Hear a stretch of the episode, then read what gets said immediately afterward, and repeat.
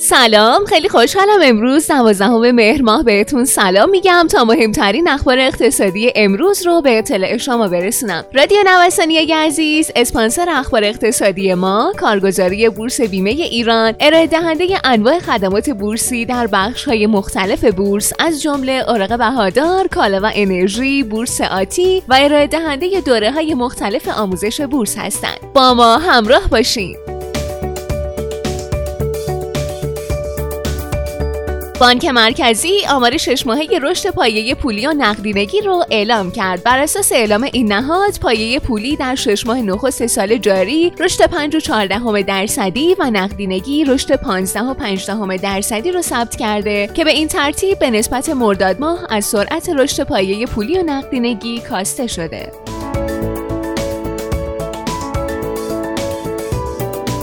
شانس تعادل بورس تهران. بورس تهران برای دومین هفته متوالی کاهشی بود و با افت 6 و درصدی شاخص کل مواجه شد. با این حال پایان هفته مثبت و بروز نشانه های از کاهش فشار فروش به ویژه در سهام بزرگ بازار و همزمان با اون ارسال گزارش های ماهانه مناسب از عملکرد اغلب شرکت های کالایی شانس ایجاد تعادل در سهام بزرگتر بازار و در نتیجه شاخص کل رو در کوتاه مدت افزایش داده. جدا از خبرهای مربوط به ریاست جمهوری آمریکا و بیماری ترامپ مسائل دیگه هم می‌تونه در هفته جاری وضعیت بازارهای داخلی رو تحت تاثیر قرار بده. اولین موضوع رفتار بازارساز ارزیه. آیا مرز سی هزار تومانی برای بازارساز یه خط قرمزه و در این مرز به خریداران دلار با عرضه زیاد حمله می‌کنه؟ اگه چنین اتفاقی رخ بده فارغ از هر اتفاق دیگه ای احتمال افت قیمت ها بسیار بالا میره. موضوع دیگه حباب قیمت انواع سکه است. ارزش ذاتی سکه از قیمت بازاری فاصله گرفته و در صورت تغییر انتظارات احتمال ریزش سکه در شرایط کنونی بیشتر از دلاره.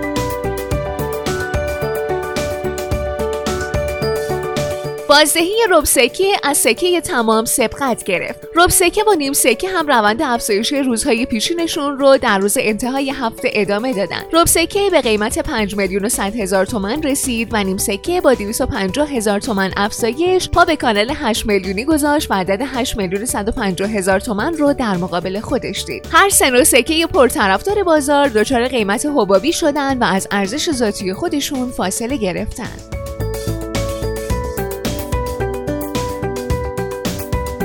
معاون برنامه ریزی صندوق نوآوری و شکوفایی گفته صندوق نوآوری و شکوفایی ظرف مدت 21 ماه گذشته بیش از 26 هزار میلیارد ریال تسهیلات و 17 هزار میلیارد ریال نامه از محل منابع بانکی و با شرایط ترجیحی در نرخ سود دوره بازپرداخت و فرایند رسیدگی به شرکت های دانش بنیان کرده.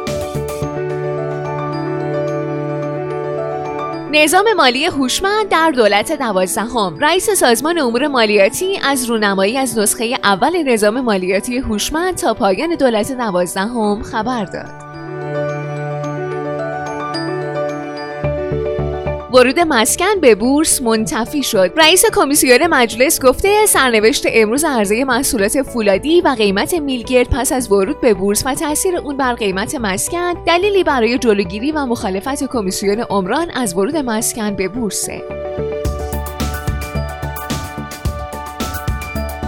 افزایش تقاضای سرمایه گذاران برای دارایی ام در مسیر ثبت بزرگترین رشد هفتگی در حدود دو ماه اخیر قرار گرفته. قیمت اونس طلا در روز پنجشنبه تونسته در کانال 1900 مقیم بشه و با این رکورد قیمت اونس از آغاز هفته نزدیک به 45 دلار افزایش پیدا کرده.